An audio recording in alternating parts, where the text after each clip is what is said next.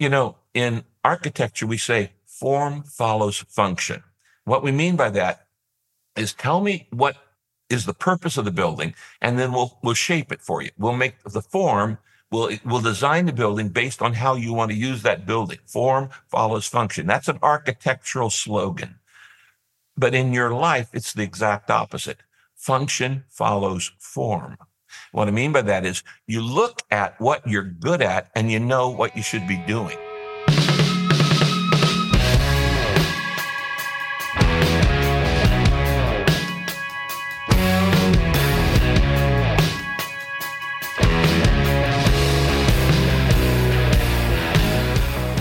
Welcome to the aggressive life.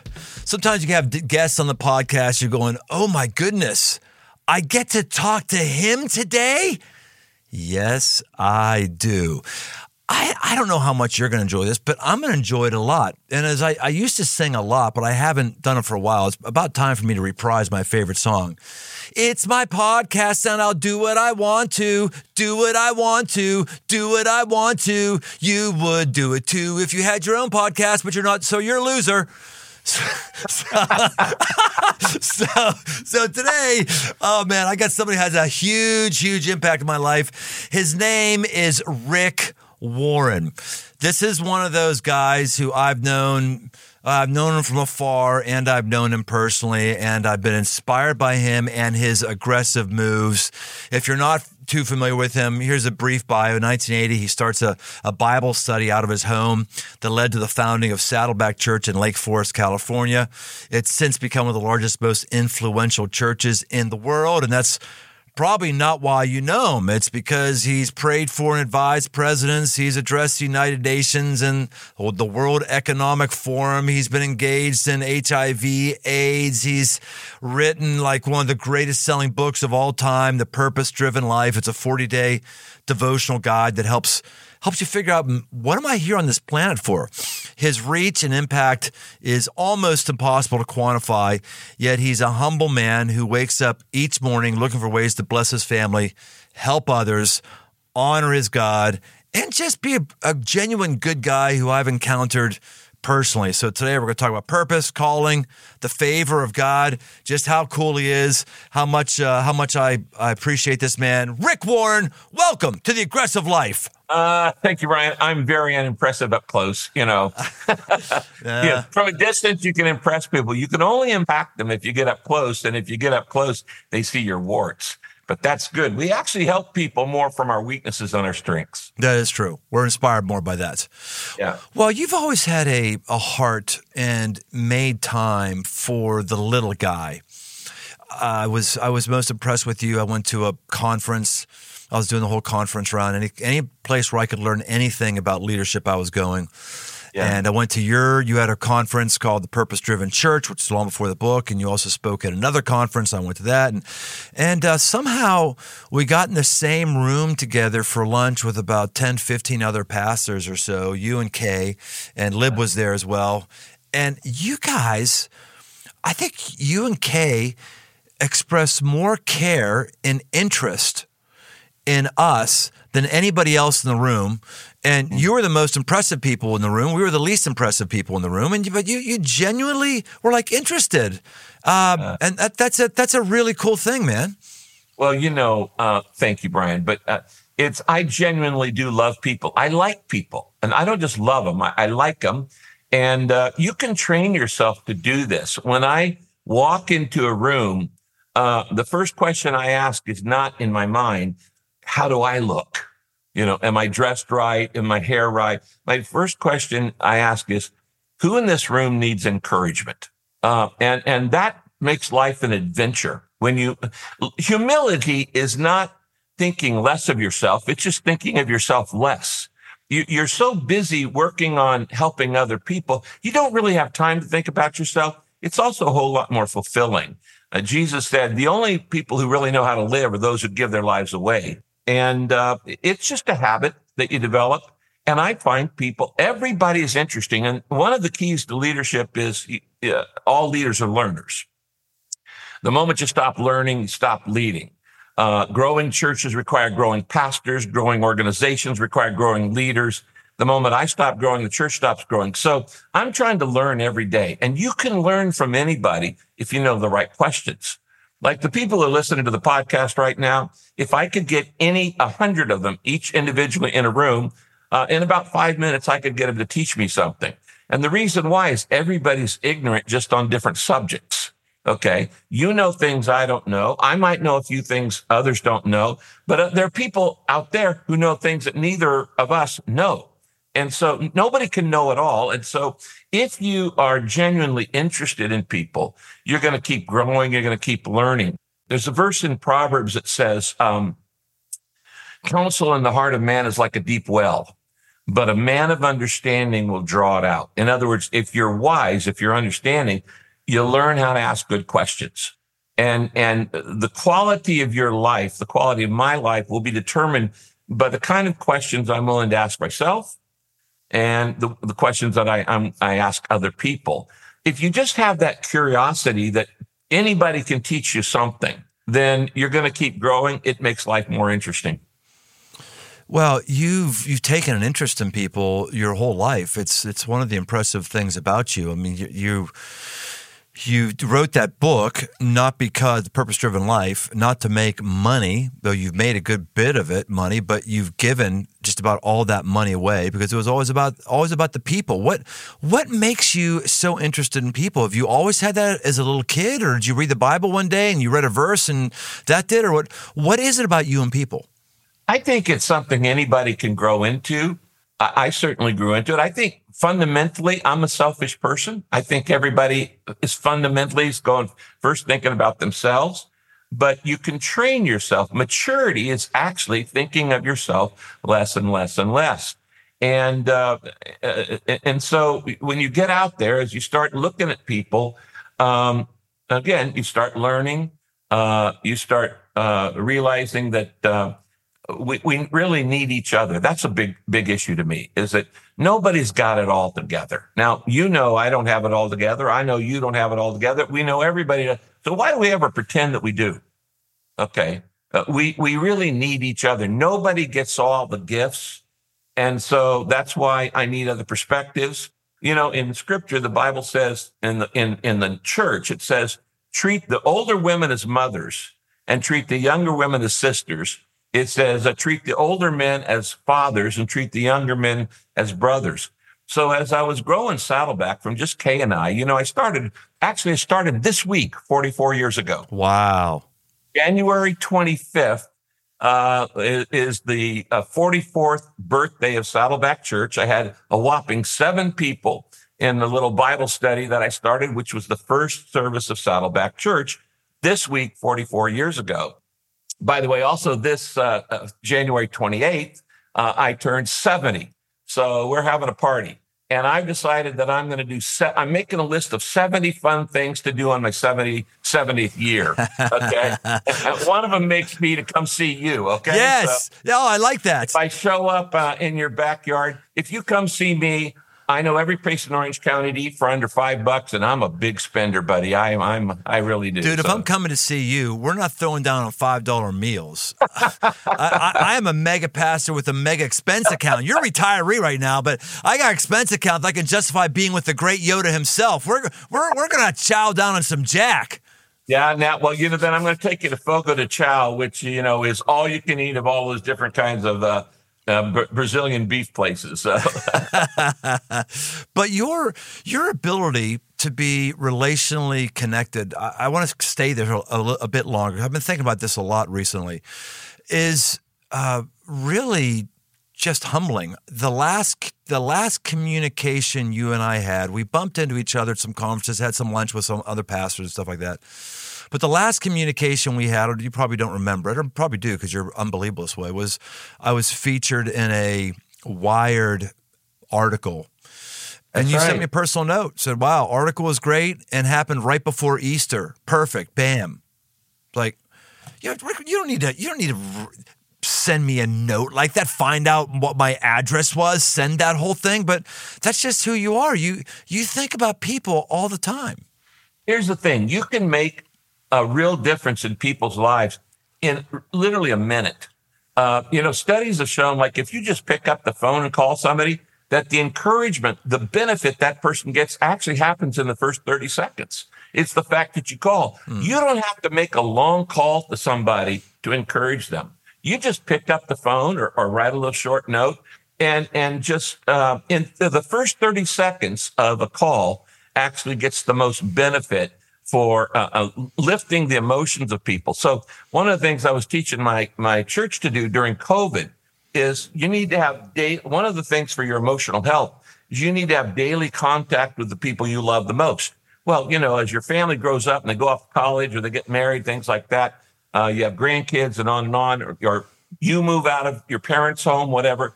Uh, it's important to just stay in contact. Pick up the phone, just say, "Hey, I love you. Just wanted to say how you doing." It doesn't have to be a long call. In that first two minutes, um, and even the first thirty seconds, you're encouraging people. You know, the first four words of the of purpose-driven life is, "It's not about you." Yeah. You know, honestly, Brian, if I'd known how many times I was going to be tested by that after I wrote it, mm. I probably wouldn't read it, written it because ever since then, every day, uh, sometimes I have to say that to myself 10 times a day. It's not about you. And it doesn't matter if I'm being praised. It's not about you. Or if I'm being criticized, it's not about you. Uh, or I'm being ignored. It's not about you. Uh, just to constantly remember, it's all about God. It's not about me. And and, and when you're stressed, repeat this three times. God is God and I'm not. God is God and I'm not. God is God and I'm not. And so you get the focus off you. The, the, the reason I'm uh, pounding on this and the reason you're talking about is because it's the exact opposite of our culture. Yes. Everything in our culture says it's all about you. We do it all for you. You deserve it, baby. Have it your way. It's all about we. Everything in society promotes self-centeredness. And yet nothing will make you more unhappy than being self-centered. Correct. Yeah. Well, well, one of the things that you've done, you've actually done so many things. I want to, I want to uh, probably just not remind, but educate people who are listening because uh, this is not a pastor's podcast per se, but I am a pastor by day.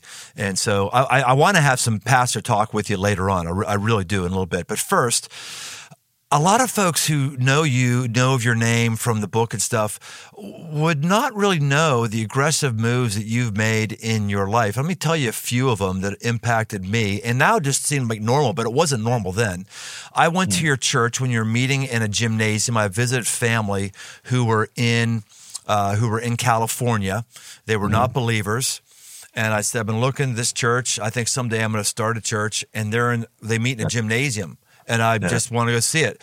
So I took them out to it. the first time I was ever in a church plant in a gymnasium, and pretty much wept the whole time. I just I uh-huh. was like, oh my gosh, and my family was uh, they were really um, like, oh, okay, interesting. it was clearly was, getting to you. Yeah, it was. It was getting to me, but that wasn't that wasn't a normal thing. That's an aggressive move. That was that was back in the days you wait for for a denomination to build you a little chapel with uh, with with pews, and then away you go. You're you're doing setup and teardown. That was a massive thing. You're doing you you got people on staff who are writing music and writing your own music. You've got notes where you you hand out notes and you'd fill in the blanks, fill in the blanks. I'm not, now this some of this stuff is normal, or even in some uh, sectors of society, this might be corny or out of touch with where we were today. But that right, right. not not in 1985. Right. Yeah, oh, yeah. oh my goodness! You uh, you you had uh, leaders that you shared the stage with and had other people elevating them. You took you took group life seriously, not just about the sermon and about that, but getting people in groups. Uh, just just so many things that you were an innovator on and made aggressive moves on, and you didn't have to do it. Well, thanks, but the the bottom line is innovation uh, is really just responding to the circumstance you're in at that particular moment. Uh, the key to innovation is flexibility, being willing to turn on a dime. Uh, most, in fact, none of the things that we did that became innovations in the 90s and 2000s that now everybody has done or is doing today, um, none of them were pre-planned. Mm. It was simply a response to, well, we can't do that. So how do we do that? For instance, when I first moved here, a lot of the communities in this particular area were gated communities. And I was taught back in 19, in the 70s, you go door to door and invite people to church. Well, that doesn't work anymore. But on top of that, even if I'd wanted to, I couldn't get in. And so I figured out, well, let's do a direct mail piece because it can go over the gate and get in. And we started the church with direct mail. Um, the, most of the stuff, the the idea of a of a commitment card that people fill out and turn in rather than a come to the front in Billy Graham style invitation. That happened because the first building I was in had no center aisle. And I, I got to the end of the message and I was going to invite people to give their lives to Christ. And, and I had always been in a church where you invite people to come to the front at the end. Well, number one, there was no aisle. And number two, at the front, we were in a little theater was an orchestra pit. What I'm going to say, come on down and jump in the pit. and so I figured out uh, the little welcome card also became a decision card on the back and and uh, people could just check a box and then I would contact them during the week and we would make contact. And then you say, well, where's their public profession? Well, that's what baptism is all about. But every one of those innovations, and the, I, I once made a list of about a hundred of them. None of them were pre-planned. They, it was response to the situation that that we found ourselves in. For instance, with COVID, we we came up with a half a dozen different innovations during COVID that allowed us to bring about 55,000 people to Christ during COVID. It was our most effective season of evangelism simply because we said, well, we can't do that. What can we do? And so that's the big thing is be fast, fluid, and flexible, fast, fluid, and flexible. Um, and, and don't put yourself in a box then you'll you'll come up with, well, we can't do that. What else could we do? Let's think of 10 things we could do. Yeah. Saddleback was shut down for a year and a half because in California, we had the strictest COVID rules. And so um, I told our church, I said, folks, other churches are going to get to open up sooner because they're smaller. The last two things to open in, in Orange County, Southern California will be Disneyland and Saddleback because we both had over 30,000 people coming every weekend. And sure enough, the last two things to open after COVID were Saddleback and Disneyland. We opened the same week. Oh, interesting. Here I thought it was just because you live in California. You're saying it was because of your size. Yeah, well, I, I, I, have I have uh, battled the People's Republic of Orange County Supervisors. Rick, when you when you look back at your life, yeah, uh, did you ever imagine you would be the force that you are today. When you were 25, did you ever think, man, I'm going to, everyone's going to want me on their podcast, even though I don't even know what a podcast is when I'm 25, but I'm going to be this fountain of wisdom and I'm going to be this beacon of light and I'm going to be used by God in this way and that way. Of course, you wouldn't know how he was going to use you, but did you, did you have any sense as a youngster, like, there's going to be an X factor about my life? I've always been a big dreamer, Brian, but God exceeds our dream. Uh, that verse in Ephesians where God says, God is able to do much more than you think or ask or imagine or even dream of, wildly beyond your wildest imagination. In that verse, God says, uh, Rick, think of the biggest thing I could do in your life and I could top that. So I'm a pretty big dreamer and I've had big dreams. And even the very first sermon that I preach at Saddleback, I announced the dream for the next 40 years. I'm 25 years old. That took a little chutzpah to, to announce a dream as detailed uh, as that dream was. It was a 40 year dream. And, uh, you know, one of the dreams was, okay, I'm talking to 60 people who I don't even know. They're total strangers. The first service, I'd never seen him before uh, on a pre service Sunday before Easter. Easter was our big grand opening, but the week before I just announced we're going to have a trial run service and 60 people showed up. And uh, I laid out the, the, vision, which, by the way, the last sermon I preached uh, a year ago, Saddleback, is I repreached the very first sermon. And I wow. said, 43 years later, I want you to see how God is faithful and how that every part of this vision has not simply been fulfilled, it has been exceeded. For instance, uh, when I was 25 years old, I said, uh, God, we dream of a church of 20,000 members by 2020. Now, you see, where'd you get that number? I just made it up. Okay. It, it, wasn't like a lightning bolt from God or anything. I just thought it was the biggest number I had the faith to believe in. 20,000 by 2020. The problem with that, we hit that goal 20 years early. We hit it in the year 2000. Hmm. But we were way past that by the time we got to 2020. Uh, and God exceeds what, what you do. So you set your goals. Now, here's the thing.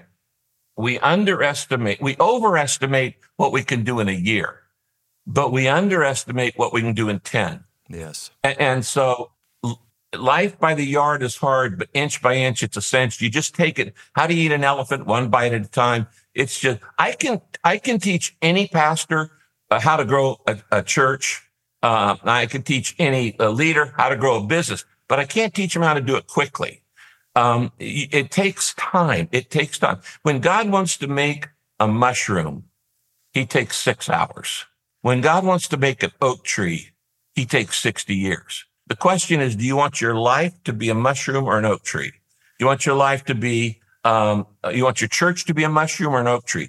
I, I can show you how to build a solid church that will go on for generations and generations. I've trained five generations at Saddleback, and now we're going into the sixth, and I'm still the founding pastor. Uh, I've turned the leadership over to the next generation, but I've done that even before I stepped aside to take on finishing the task, which is a much bigger, bigger thing. I um I had a prayer, Brian, that I prayed every Saturday night and every Sunday morning for 43 years as I was driving to church. We'd have two services on Saturday night. I had four on Sunday for 12 years. It's quite a long prayer. You know, you know how athletes have kind of their game day ritual? Yeah, the routine. Well, I have a game day prayer. It's about 15 minutes long. It's it's hmm. memorized. I won't go through the whole part of it, but there's one part of that prayer that was the hardest part for me to pray, but I prayed it every Saturday and every Sunday for 43 years. And it was in that time that I offered my resignation to, to Christ. Hmm. And as I'm driving down the freeway, Saturday night or Sunday morning, getting ready to go to services, I'd say, it goes like this Lord, I just want to remind myself that I belong to you and this church belongs to you. You used me to start this church, but it's not my church. It's your church and it belongs to you and I belong to you and you have the right to move me at any point. So with open hands, I offer you my resignation tonight. And if there's somebody you want to come and take it to the next step, somebody you want to come and take it in the next, a different direction, somebody you want me to do something else, I'm just surrendering. And I literally, Brian, at that point, I'm driving down the freeway and there's usually not anybody on the freeway that, that late or morning. I take my hands off the steering wheel for a few seconds as a symbol of surrender. Mm. I'm surrendering this to you. And then uh, there was a sentence, which was the most hardest part of the prayer. And it was, goes like this. And I'm willing to do something more difficult and more complicated. Now, the reason that's hard is because th- I knew that leaving Saddleback, there were a thousand things that would be easier to do. It's pretty complex to lead a church that's on four continents. We have Saddleback Berlin. We have Saddleback Buenos Aires. We have Saddleback Manila. We have Saddleback Hong Kong. We have Saddleback Vancouver and Manchester, England. And it's an incredibly complex uh, uh, building and compounds for all these different churches and nearly 500 staff. And there would be a lot of things that would be easier to do. But I said, I'm willing to do something more difficult. In my mind, I'm thinking, serve in a soup kitchen in New York City or whatever you need me to do. Well, um, last year, God took me up on that and gave me a, a, great assignment. And that's what I'm committing the next 10 years for. Uh, so I didn't really retire. I refired and I actually took on a bigger, uh, a thing, which is, uh, uh the Great Commission in the, for, in the next 10 years in a thing called finishing the task. It's a coalition of about 2,000 denominations and agencies and churches and stuff. Hmm. That's uh, that's cool, and, that's capturing your imagination, and you're putting heavy heavy lifting into that every day. This next week, I well, yeah, uh, just recently, uh, I trained 6,000 pastors in uh, Seoul, Korea. I went to Africa, and they came from 39 nations uh, representing 55,000 churches signing on to be a part of the goals for the next 10 years of finishing the task. Uh, this week, I spoke to 600 Anglican young pastors in England. Um, uh, next week, I have the 16 pastors of the largest churches in Latin America. America coming to meet with me for a week for training for finishing the task. So I'm pretty busy.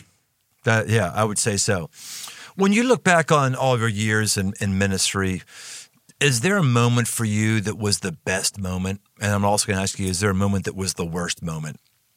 Well, I don't know that there was a single best moment. I've had so many best moments over the years that I, I, I'm multiply, multiplied blessed. And uh, I, I live in a state of grace uh, because uh, if God never did anything else in my life, I, I could just uh, exist on the gravy of all that I've gotten to see and do. And, and, and here's the bottom line, Brian. I am addicted to change lives. I'm addicted to change lives. Preaching is actually a difficult subject for me. A lot of guys like to preach. They love to preach.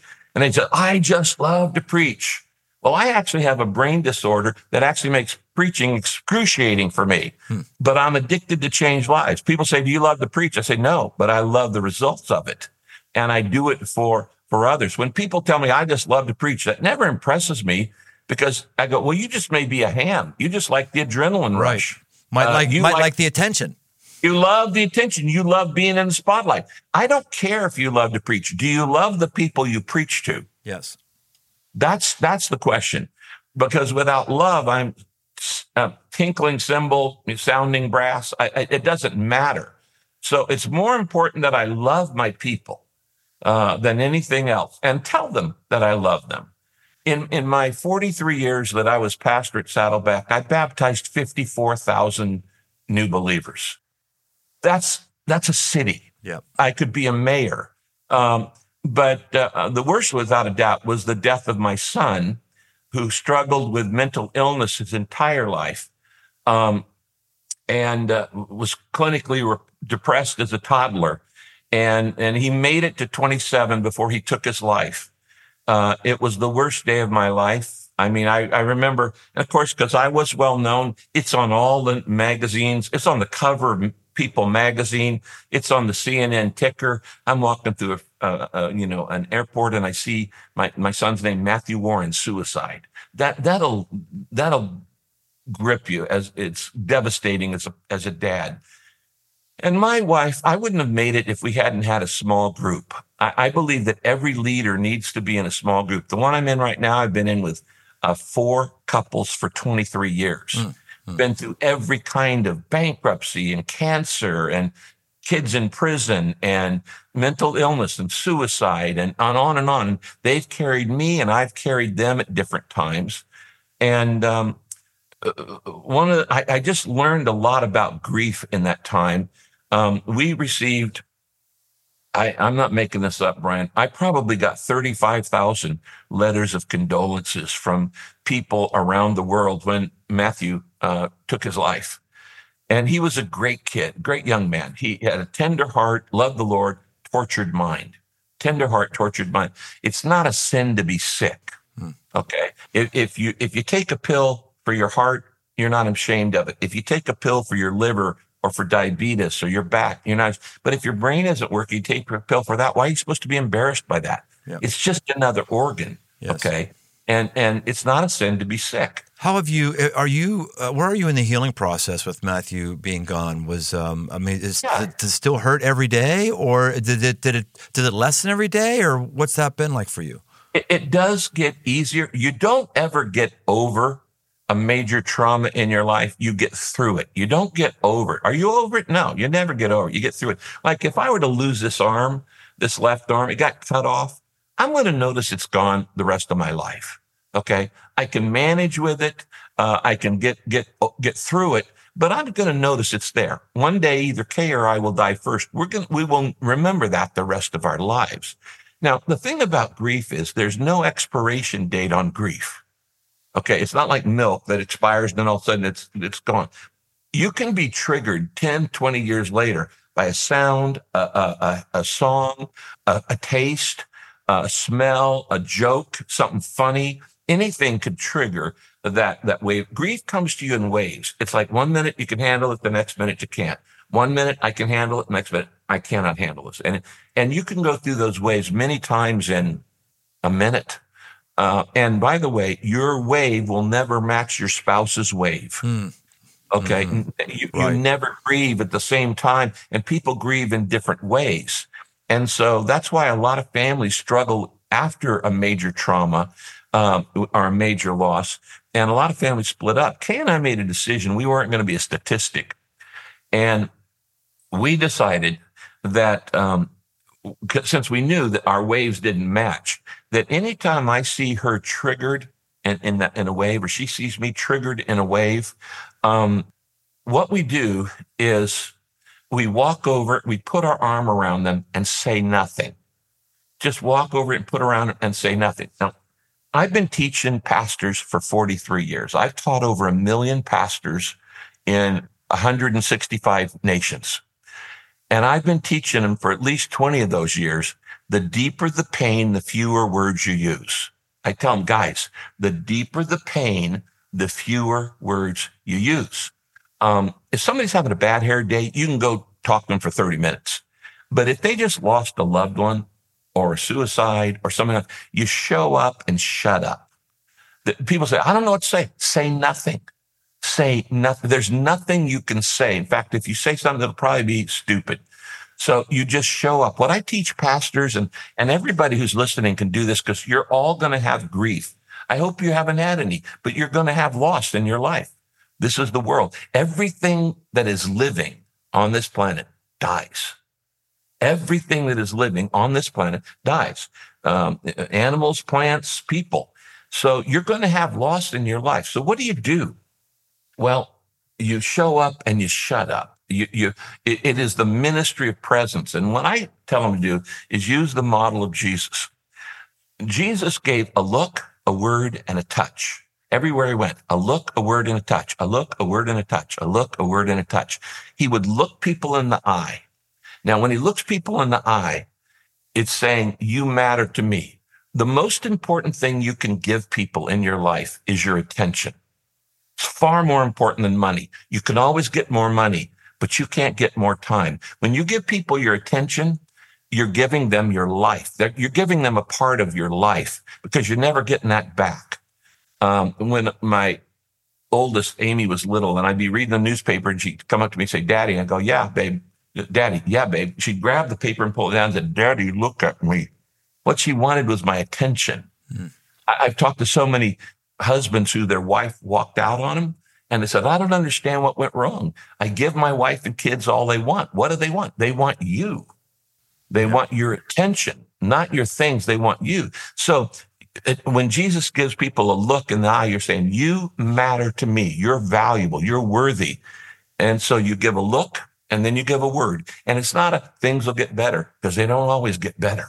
The sun will come out tomorrow. Sometimes it doesn't come out tomorrow. Don't make platitudes. That's Pollyanna. That's not faith. What you just say is, I'm here. I'm here for you. That's what you can promise. I am, it is the ministry of presence, a look, a word. I'm here and I'm just here for you. And then a touch, a squeeze of the hand, a pat on the back, a hug, a physical touch. Human beings, human skin is made to be touched. I'm not talking about sexual touch. I'm talking about just compassionate love, brother, sister love. Babies that are not stroked, preemies in hospitals, they get failure to uh, thrive syndrome. The skin has to be touched. That's why, as a pastor, as more important as my sermon is out on the patio every weekend was the hugs yes, and the pats right. on the back, the shakes. And, and, sometimes people would say, you know, Pastor Rick, the only physical affection I get is at church. And when I hug somebody out on the patio, I'm go, I wonder how long that hug's got to last that person. Because so many people are single adults today that don't have a regular physical touch of some, some kind. So uh, so what we did is is we we learned to when somebody's triggered, you don't go over and try to talk them out of it. That's stupid. Uh, just go over and give them a look, a word, a word, say I'm here, and and a touch. And today, Kay and I are actually closer in our marriage after that great tragedy of losing a son to suicide. Rick, I, I normally I have nicknames for everybody who's close to me. I think I just made a nickname for you. I got a Okay. nickname for It's Plaque Man. Everything you say should go in a plaque. You have you have more you have more pithy things, not platitudes, but like I don't go you don't get over it, you go through it. Oh, that's good. Yeah, yeah, Put that on a plaque. yeah, yeah, yeah. Now that that is that is just the way that honestly, Brian is is the way I think. In fact, know. when I wrote Purpose Driven Life, it actually took me 12 hours a day for seven months. I would get up in the morning at about 4 a.m. and about 5 a.m. I would go to a little study, put on a pair of uh, you know shorts or uh, uh, sweatpants and a t-shirt, and I'd start writing about 5 a.m. and I'd write till about noon, and then my ADD would kick in. It's like a thousand ants crawling up and down your back, going, "I got to get with people." And uh, somebody would bring me on the staff would bring me a lunch. I'd walk around the the church facilities, start up at one again, and ty- uh, type till about five, and then go home, play with the kids, eat dinner, and I was in bed by about eight o'clock. It took me seven months, 12 hours a day because good material is not written. It's rewritten and rewritten and rewritten. And what I was doing is I was always going, I got a 20 word sentence. How can I say it in 15? And I got a 15 word sentence. How could I say it in 10? And I was always trying to shrink it to make it simple. The reason purpose driven life is in Guinness Book of World Records, not only as the best selling book in English history, but as the most translated book in the world, except for the Bible. It's in over 200 languages. The reason it's translated is because it's simple. I was made for Twitter before Twitter existed. How can I say it's short? And and uh, it's it's funny because when I wrote that book that way, um, the publisher actually initial letter came back said this will never work. You might want to get a ghostwriter to rewrite it. And I said, well, I'll just self-publish it then because I believe it's what I'm supposed to say. Hmm. It's not full of illustrations. I, I took out all of the stories that were American because I wanted it to go global. I wanted people in Botswana to read it and it makes sense to them there and people in Burundi and people in Belgium to all read it. And so I went, before I wrote the book, I actually went and read all these books by the Desert Fathers, books like, how do you get a book to last 500 years? Like Imitation of Christ. And it has to be timeless. And so I had to take out all of the only illustrations pretty much in that book are either from the Bible or from family. Well, but everybody's got family, so they can understand father, son, that kind of stuff. Best selling book in American history. Ex- Yeah. Explain that, please. You were saying more, more of those books have been bought in America than any other book ever written other than the Bible. Yeah. Wow. Yeah, it sold 60 million in hardback in English, just in hardback before it went to paperback. It sold, uh, I know, 10 million in hardback in Spanish, but it's in 200 languages now. And, uh, and it's still selling. It's still selling a million a year. Is it really?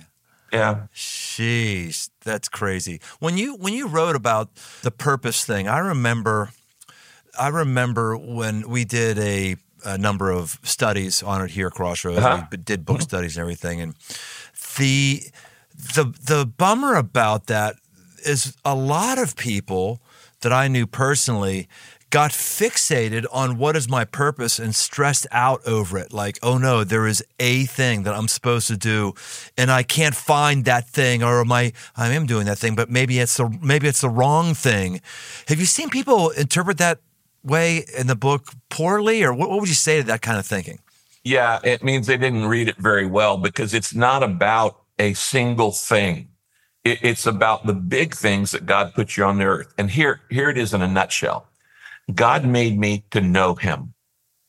God made me to love him. But first, God made me so he could love me. The reason your heart is beating right now, the reason you're breathing, the reason you exist is God made you to love you. Uh, you were created to be loved by God. If God hadn't wanted to love you, um, then you wouldn't even exist. Now, the Bible says that God is love. It doesn't say God has love. It doesn't say God does love. It says he is love. It's his nature. It's his essence. The only reason there's love in the universe is because your creator is love. And the only reason you have the ability to give and receive love is because you were made in God's image. Snails don't love. Cows don't love. Birds don't love. Only human beings are able to give and receive love because we're made in the image of God, in the image of our creator. So the first purpose of life is to let God love you. Hmm. before you do anything else. We love him because he first loved us. The very first purpose of life is to understand how much God loves you. This weekend, I'm, I've been asked to speak at Saddleback again on my 70th birthday, and I'm going to talk about uh, how our hope comes from understanding how much God loves us. So we're, we're made to be loved by God. We're made to learn to love him back. Then we're made to grow in him. Then we're made to serve him. And then we're made to share him. That's it. Now, that has nothing to do with your career. It has nothing to do with your, your talents and your gifts. And well, the service part does because you're shaped to serve God. And if you want to know what you're supposed to be doing with your life, you look at your shape. I call it S-H-A-P-E. You know, in architecture, we say form follows function. What we mean by that is tell me what is the purpose of the building, and then we'll, we'll shape it for you. We'll make the form We'll, we'll design the building based on how you want to use that building. Form follows function. That's an architectural slogan. But in your life, it's the exact opposite. Function follows form. What I mean by that is you look at what you're good at and you know what you should be doing. Okay. S H A P E. Five things God shaped you to you. Five things God used to shape you. S are your spiritual gifts. What am I gifted to do? Everybody has at least one gift. H, your heart. What do I love to do? What's your passion? I might have the gift of teaching, but my passion is with children. I might have the gift of teaching, but my passion is with prisoners or, or CEOs. So how your passion determines how you're going to use your gift. A, S, my spiritual gift. H, my heart. What do I love to do? A are my abilities.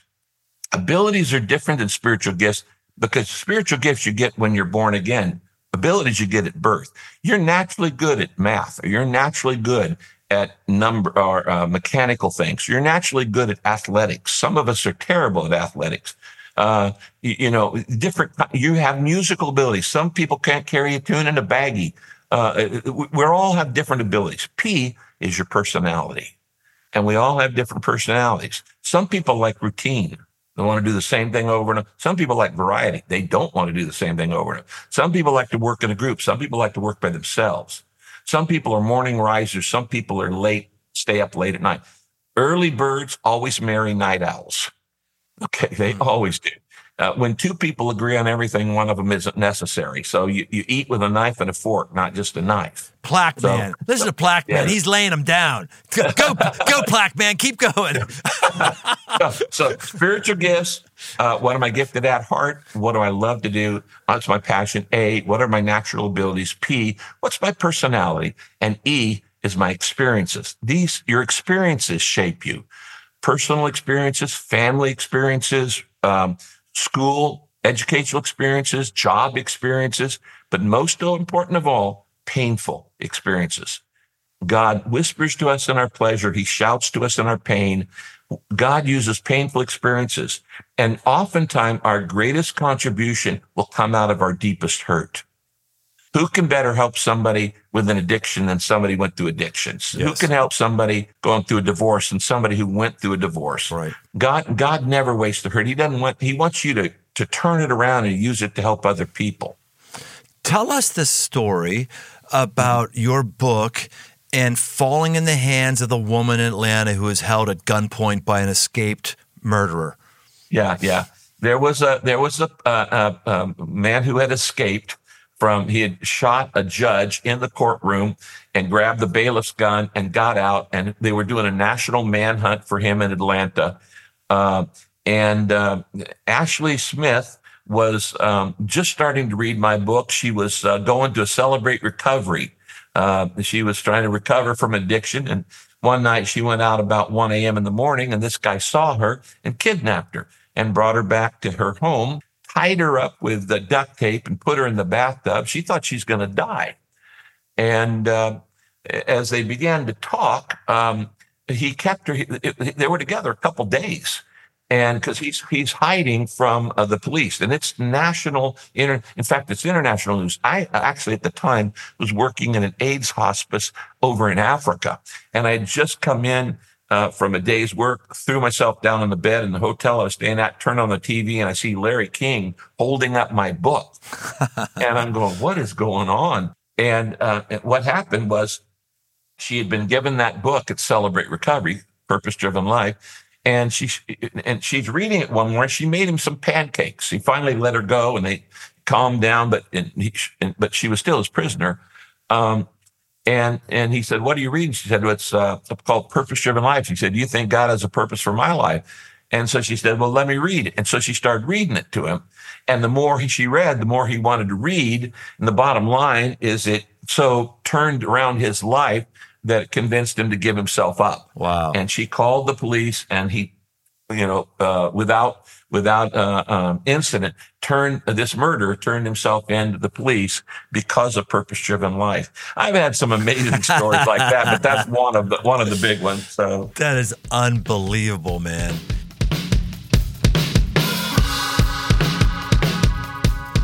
Flying K Ranch.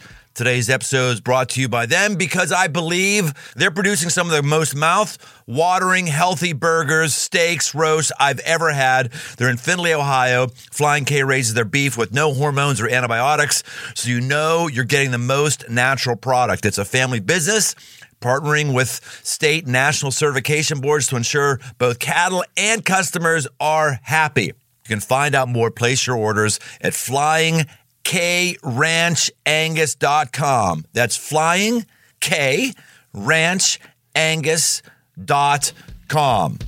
I'm liking it a lot. Rick, if you had to go back and do it again, you're still doing it. You're not out of the saddle. You're still being fruitful and productive and pushing forward. But if you were to go back and do it again, what would you do different? And don't tell me I wouldn't do anything different because I, I know you're smarter than that. if we wouldn't do anything different, we say said we basically lived a uh, a perfect life. Like, if you thought much about that, what would you what would you like a do over on? Well, I think everybody has regrets that they wish they had done differently. Um, the the things that I wish I'd done differently in the church. Uh, I didn't understand the power of music in the early years of Saddleback. I would have done that differently. Um, I, I would have done that. Um, when I was struggling with some um, personal uh, anxieties, I would have gotten counseling mm-hmm. a whole lot earlier to help me work through that instead of struggle in in in quietness uh, with the anxiety that I was feeling. I, I, wish I had gotten counsel, and I would encourage anybody find a Christian counselor and get some help. It may take some medication, but but whatever you need, because it's not the end of your life. I remember I was uh, about three months after Kay and I got married.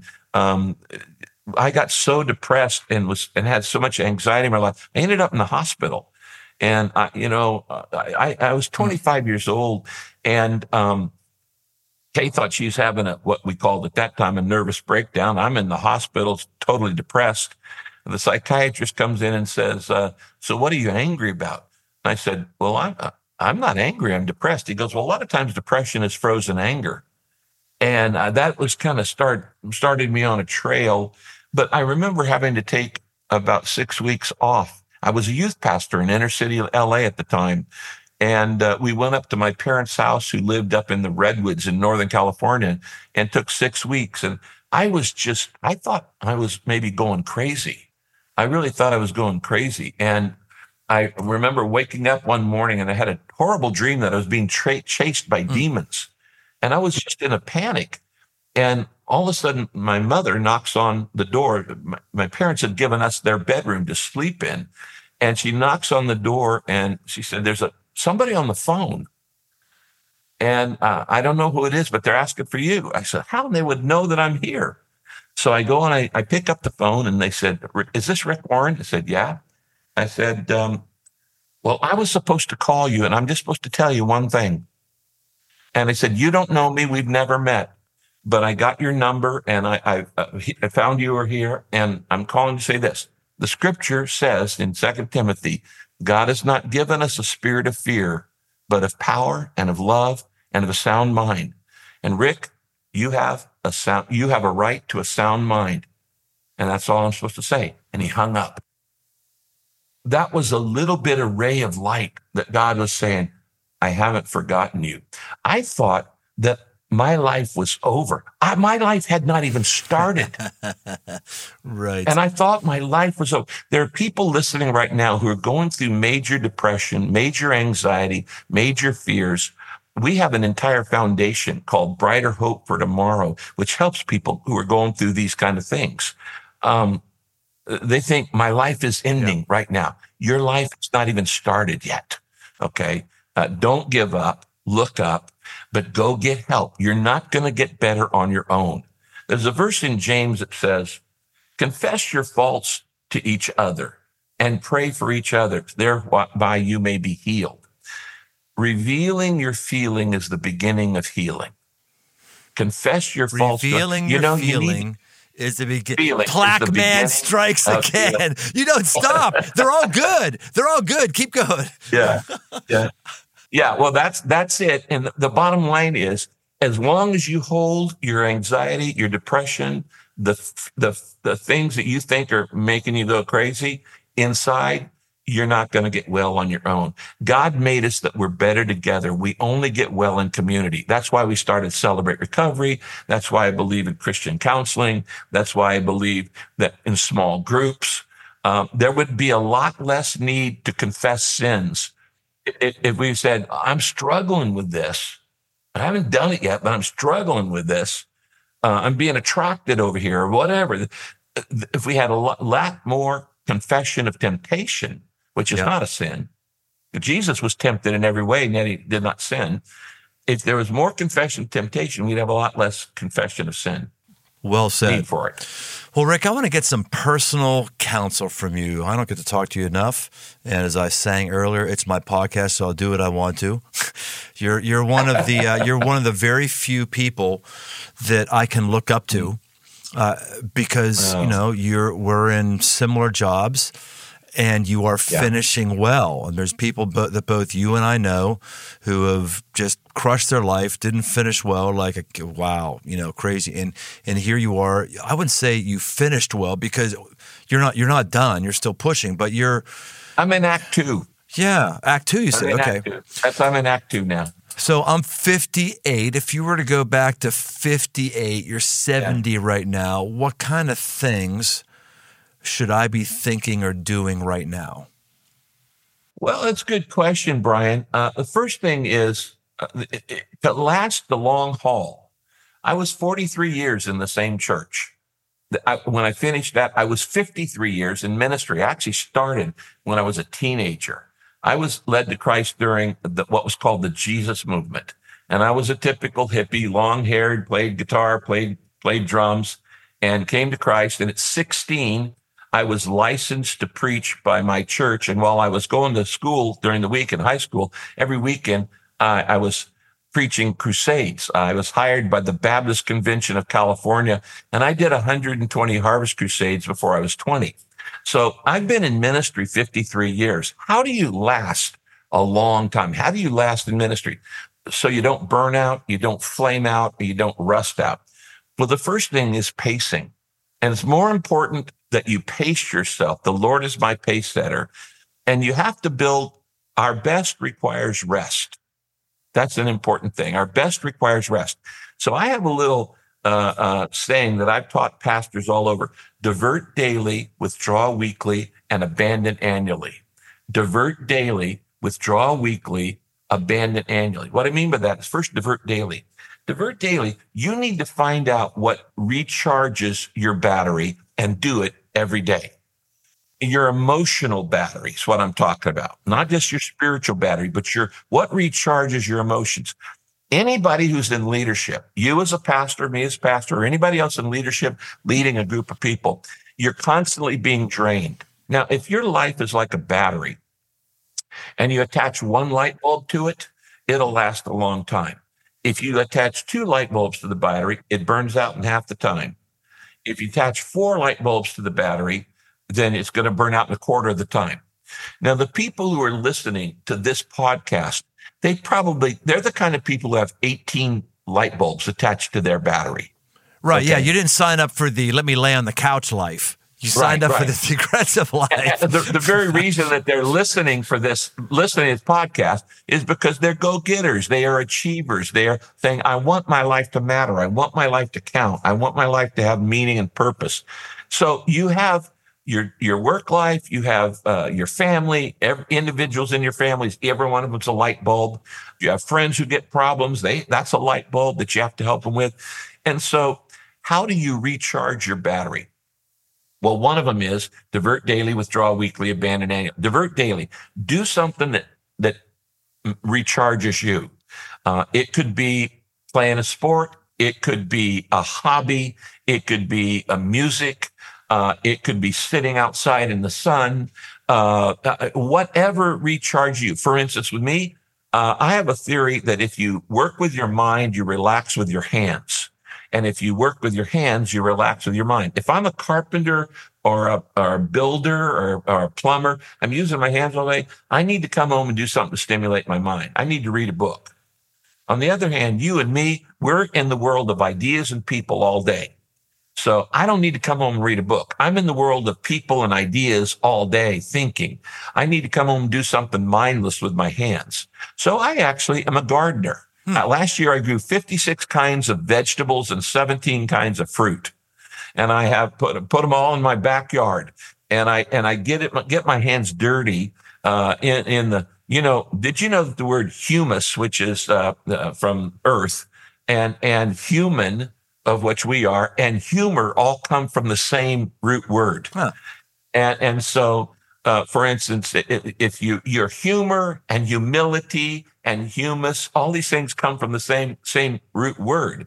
Uh, so humble humility is the, was one of the keys to lasting in ministry, but, or lasting in life. But divert daily, do something fun. I, when, when my kids were little, I used to come home and wrestle with my kids and uh, and I'd get on the floor and wrestle with and just and I actually took a milk, an old dairy milk container, painted it, and I put it out at our front front door, and I called it my worry can.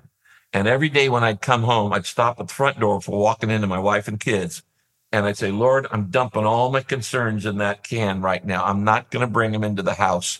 I'm not going to dump them on Kay or the kids because tomorrow when I come out, they'll be there in a can and I'll pick them up and we'll go back to work on them.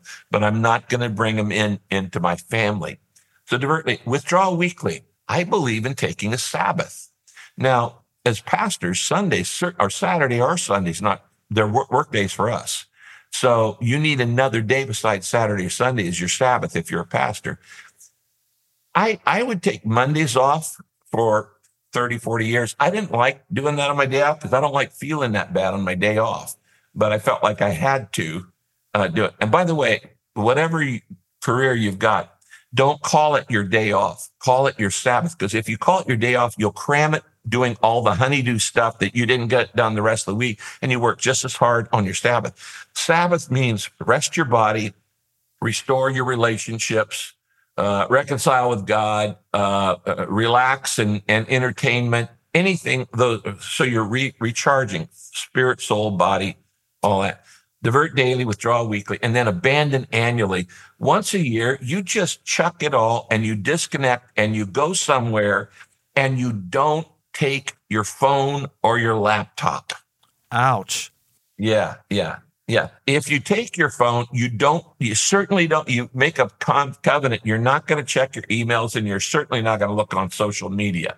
I see all these people go to Tahiti and they're sitting there and they're just as stressed out because they got their laptop sitting on the beach and they haven't really disconnected. Rick, that's uh, that's fantastic. I, I think you're smart enough. Actually, I'm going to say right now, Dirt, I'm going to say Rick's going to be the greatest lightning round guest that we've ever had. He's calling it. I'm telling you, right? But Plaque Man is up for Black, that. Plaque man is ready. The lightning rounds, Rick. I give you, I give you a question, and you have to answer it like lightning, like, like a couple sentences. Are you up for it? Uh, You know, I can hardly say anything in two sentences. No, not true. This is against my nature, but Not try it. true. Not true. I believe in you. Most right. most aggressive move that you've made recently. Uh, taking on finishing the task by 2033. Uh, and I can't explain that in two sentences. well, you just did. That's good. That's excellent. Yeah. Aggressive mistake that you've made and what you learned from it. Early on, I used to respond to critics. That's a waste of time. Look how good you are at this. You're you're yeah. perfect. You're two for two. I told you Plaque Man was going to be amazing. Amazing. Let me, say, let me say about that. Yeah. The reason why is somebody doesn't want to like you, they're not going to like you and they've got that's motivated reasoning. So if they tell you something and, and, that why they don't like you, and then you prove that what they just said was wrong, it just makes them more mad. Okay, we're off the lightning round for a moment. I just pause it, but okay. let me ask you a follow up question on this. Do you did you find that you got less criticism as you were proving yourself more faithful and as you got older? Oh, absolutely not. Oh, not? No, huh? Not. Absolutely not the criticism is actually coming from the other world. And it, he's just using human mouthpieces. Uh, Satan wants to discourage you, depress you, detain you, detour you, uh, you know, get you off in some other direction. And so Jesus said, beware when all men speak well of you. And so it, it, it, Christ was perfect and they nailed him to a cross. So we shouldn't expect any less uh, being imperfect. The problem with critics is they criticize the wrong thing. I could give them a list of things they criticize about me. I know my greatest weaknesses, and those are they always get the wrong thing. But here's here's what I've learned. I am most like Christ when I refuse to defend myself. The, when Jesus stood before Pilate and they, the Sanhedrin and Pilate accused him of all kinds of stuff that was wrong. And he said, he spoke not a word unto them. And I am most like Christ when I let people attack me and I respond with, well, bless you. Yes. And, and, and actually, when you do that, Brian, you actually end up getting more power and anointing from God because God goes, that's my boy. Yes. You did that right. And, and so if when critics can actually help you, even when they're wrong, because if you respond correctly, God goes, I'm going to give you more anointing. I'm going to give you more power because you respond with humility and grace and you bless them back. You did not return evil for evil. And so, uh, don't, don't return evil for evil. Don't criticize back. Don't defend you. You can correct incorrect things, but it, it's, don't expect it to change anybody. I've used your line a number of times. I, I, probably should have quoted you on it. It's one of your plaque sayings that I've used a lot. It was, You know, if you're a servant leader based yeah. on how you act when you're treated like one. Yeah, exactly. Well, that's yours now. I tell people the first time you use something I've said, you say, Now, Rick says, the second time you use it, you say, It's been said. And then the third time you use it, say, you know, I've always thought. so I tell pastors uh, when they've been to uh, to a conference, I said, if you can use it twice on the on the you know out on the parking lot before you even get in your car, it's yours now. There you go. Yeah, but th- that's that's a good call. You know, who doesn't want to be a servant leader, but no one wants to be treated like a servant. You yeah, know, and, and, that, and, that's the test of our humility. Right. This is now, the only re- way you can be treated as a servant is if you know who you are. I'm going to preach on this this weekend.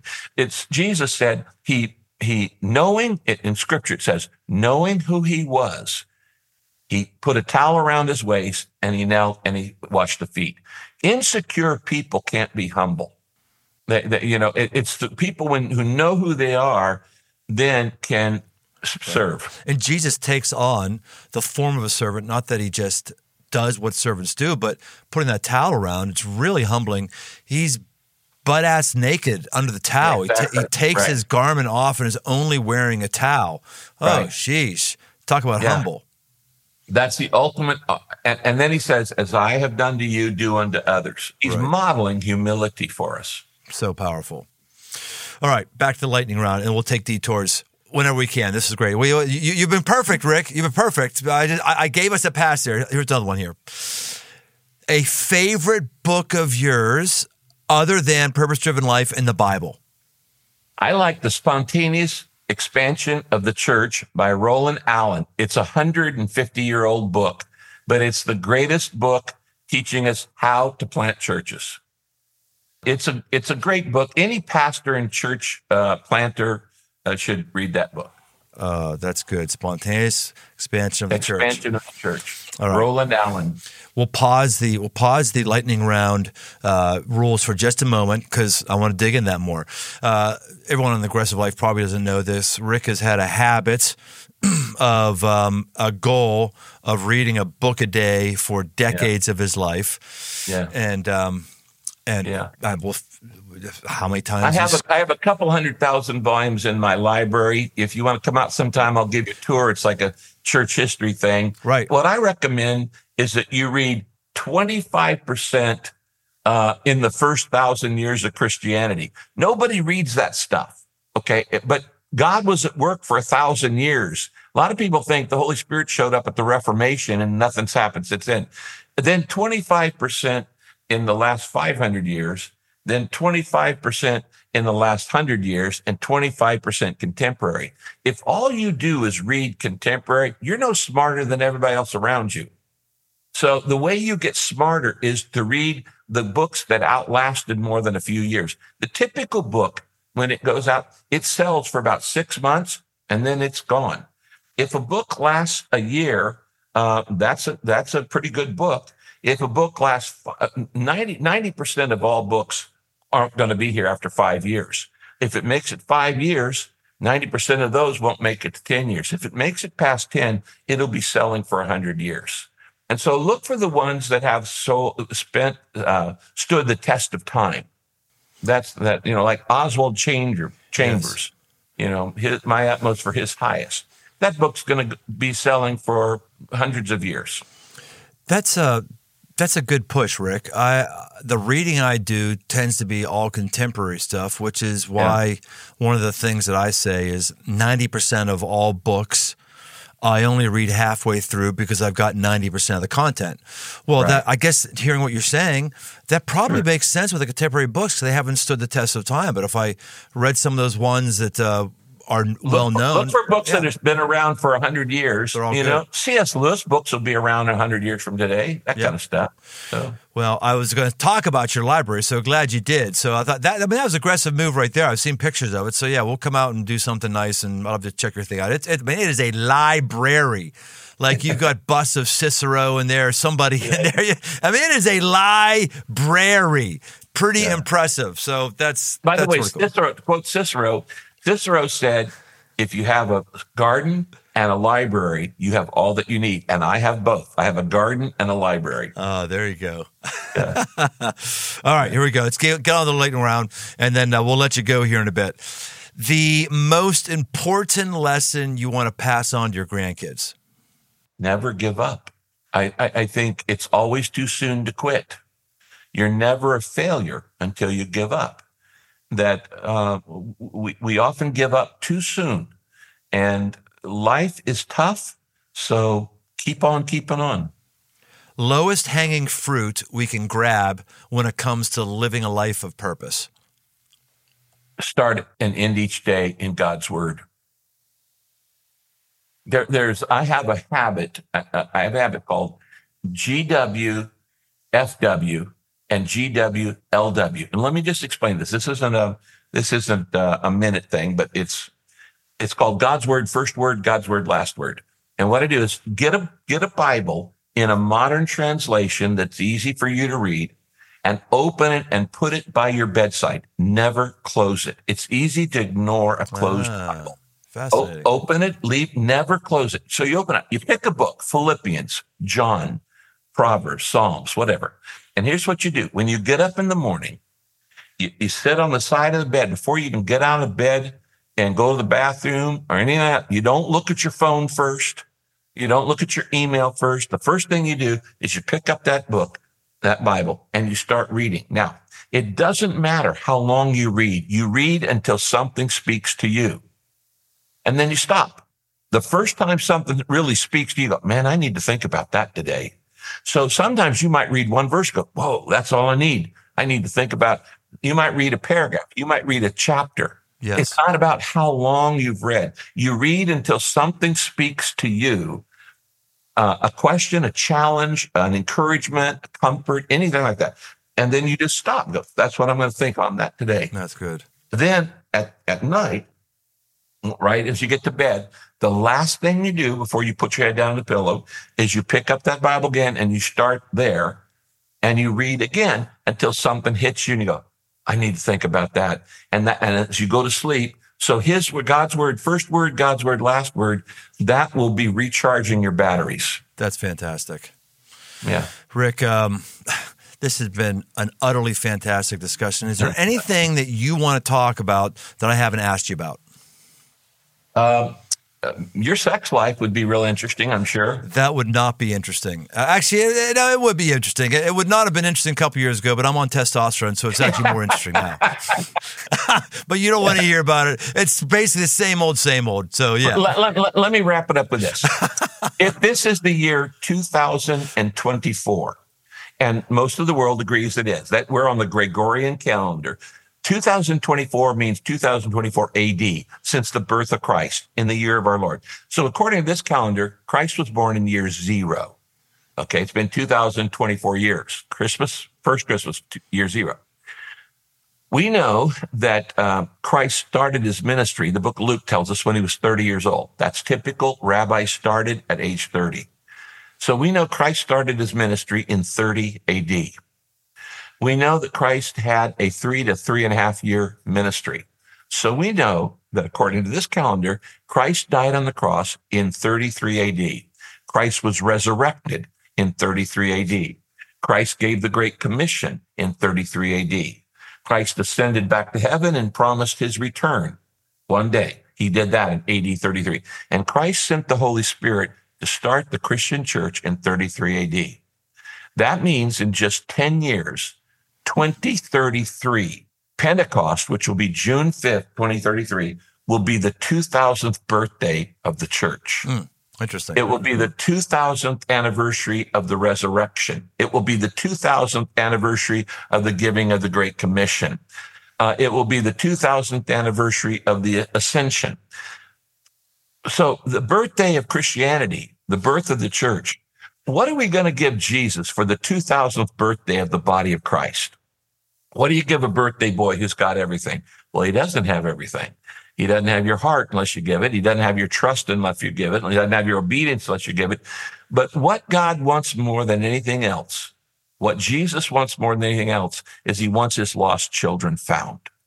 And so I am leading a coalition that was actually started. Billy Graham asked me to start it years ago, and I had to get because I was preaching uh, at Saddleback. We got Paul Eshelman to lead it for the first 18 years. A coalition called Finishing the Task.